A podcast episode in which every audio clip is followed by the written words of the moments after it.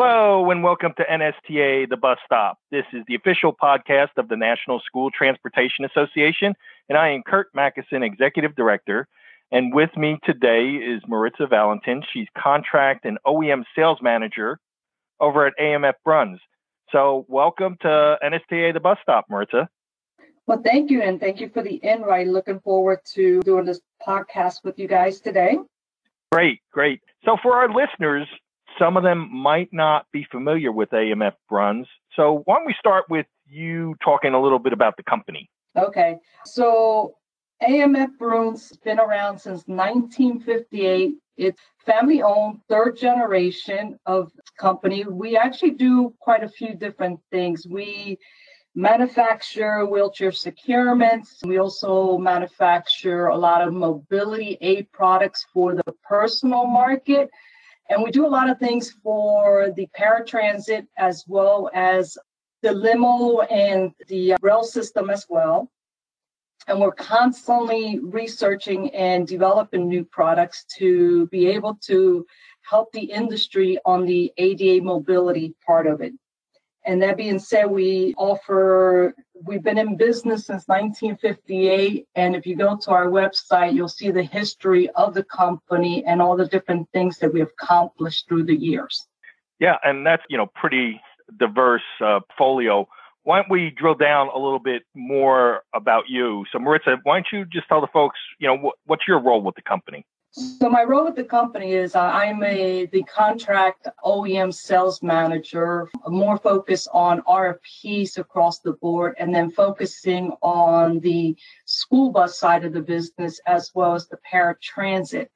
And some of the things that I've worked on for the last year with AMF Bruns is having our products, understanding the, what we do, how long we've been in business, all the research, all of the test requirements, and getting the product to be written into state contracts as well at the OEM level for the agencies as well as the school districts to be able to order our products off their data system. So I'm sure that keeps you uh, pretty busy. And you know, one of the things is that um, in terms of your engagement with NSTA, um, that's fairly recent, but I think it goes back to probably the later part of 2020. But why don't you talk uh, briefly about you know the company and your relationship with NSTA and what you're trying to accomplish uh, by being members of NSTA?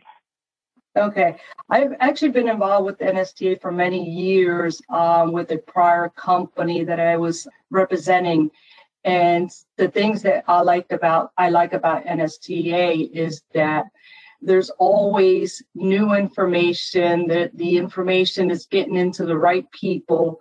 And with amf bruns that's our goal is to build a very good partnership with the um, contractors out there as well with nsta because of the education and the things that nsta offers to the individuals that sometimes can't go to other events as far as state conferences or national conferences. And here is basically focus on education and bringing everybody um, up to speed on the new technology and, and what's coming out or what's next in the industry.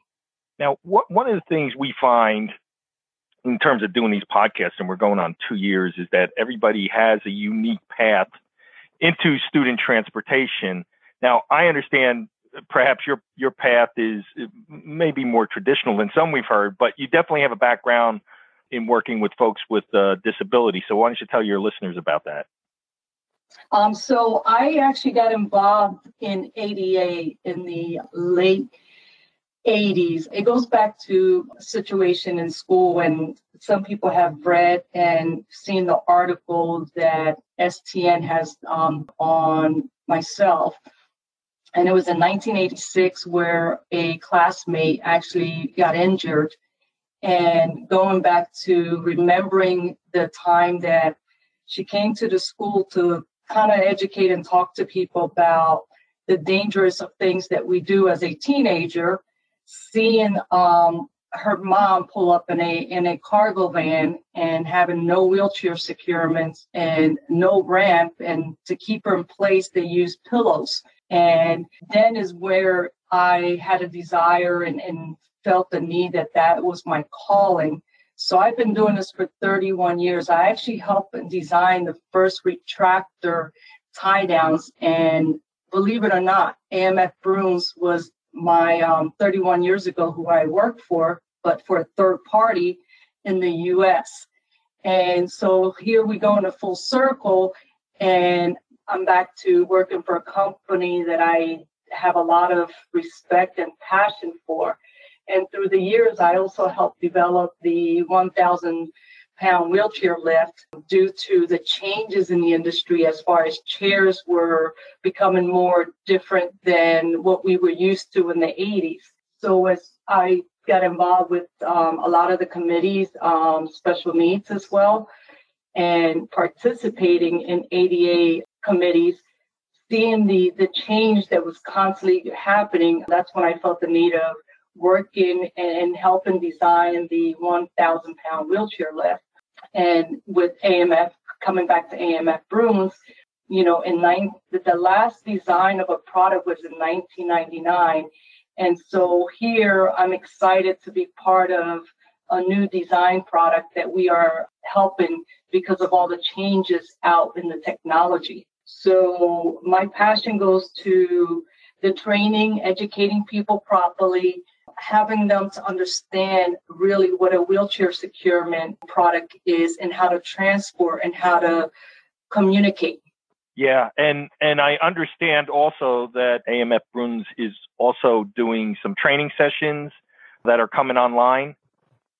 Yes, we're actually doing some training sessions online, and we just was invited to do some regional training in the state of Texas. So we'll be in Texas um, back to back on some full training on education, understanding what a WC18, WC19 wheelchair is, being able to understand the products because of chairs changing so much. So the training program is really getting people to understand what they have and what they don't have and basically how to spec out what they really need that's going to benefit their school districts as well as their students.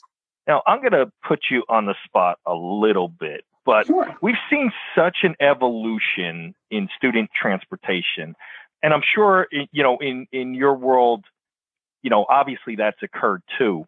You know, what, what, what are some of the things that you say you know you've gone back to to 19 the 1980s with this. What are some of the really stark improvements you've seen that you know make you you know proud to do what you do? So going back to the 1980s, what was used back then was what they call clamps, right? So the kids would be secure in a vehicle with clamps and they would be side facing and the excitement of seeing the way the revolution and, and the way the industry is moving is is always something new and something exciting. So seeing that the chairs have changed right? And now the technology is there. And there's constantly r&d right? Research and development. And being at amf Bruns you know having six companies, actually six different manufacturing under our name, designing and doing the R&D uh, research and development. It's exciting for me because we're moving forward into the direction of where the future is. Yeah, and let's uh, let's talk about that future. Um, you know, where where do you see ADA transportation going in the industry? You know, both short term and then long term. So, you know, as long as there's always research and development and new products that are being designed to be able to use and an, an easy transportation, I see ADA will always be part of us, but also seeing some of the new things that are happening for ADA mobility um, individuals. There was an article about a young man just was paralyzed and now he's able to walk. And you're starting to see more and more of that. So I see the future changing in the sense of people were not, they're not going to be confined to chair like we see today, right? And some of these are just due to accidents. And I'm not referring to someone that's born with um, their physical challenges, right? So I am referring now to the ones that are in car accidents or as we call things that happen that we have no control of.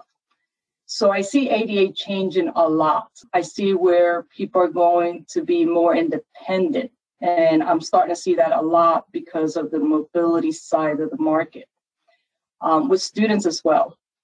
Yeah, all uh, fascinating stuff, and and some of the things we we are fortunate to talk about on um, our manufacturer, supplier, and technology um, committee that you're part of.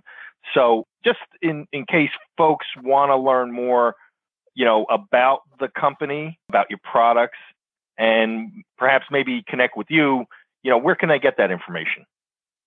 Well, you can go to you know our website www amfbrunsofamerica.com or they can email me directly at m period valentin at amfbrunsamerica.com and i can also be reached by phone as well 267 614 5701 we do, you know, we also have our email that if people are interested in having some more education training, they can also email at training, the word training at amfbruns.com.